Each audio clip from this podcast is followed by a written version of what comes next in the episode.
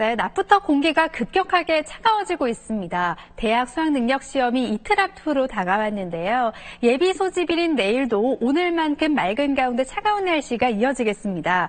새벽부터 아침 사이에는 서울과 경기 남부, 충청도를 중심으로 빗방울이 떨어지거나 첫 눈이 조금 날릴 수가 있겠고요. 내일 밤부터 수능일 아침 사이에도 충청 이남 서해안 지방으로는 눈이 날리거나 빗방울이 떨어질 수가 있겠습니다. 기온은 갈수록 떨어지면서 수능 당 당일 서울의 아침 기온은 영하 3도로 올 가을 들어서 가장 추워질 것으로 보입니다. 바다 날씨도 안 좋은데요. 내일 밤이 되면 동해 남부 해상으로도 풍랑특보가 내려질 가능성이 높으니까요. 뱃길 이용하시는 수험생들은 각별히 주의하셔야겠습니다. 내일도 맑고 차가운 날씨가 이어지는 가운데 전국의 미세먼지는 보통 수준을 유지하겠습니다. 아침 기온은 서울은 1도, 대구 3도 안팎으로 출발하겠고 한낮 기온은 서울은 7도, 부산 14도로 오늘보다 4 4, 5도 정도 낮겠습니다.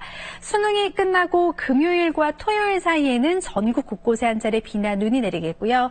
일요일 서울의 아침 기온은 영하 4도를 기록하겠습니다. 날씨였습니다.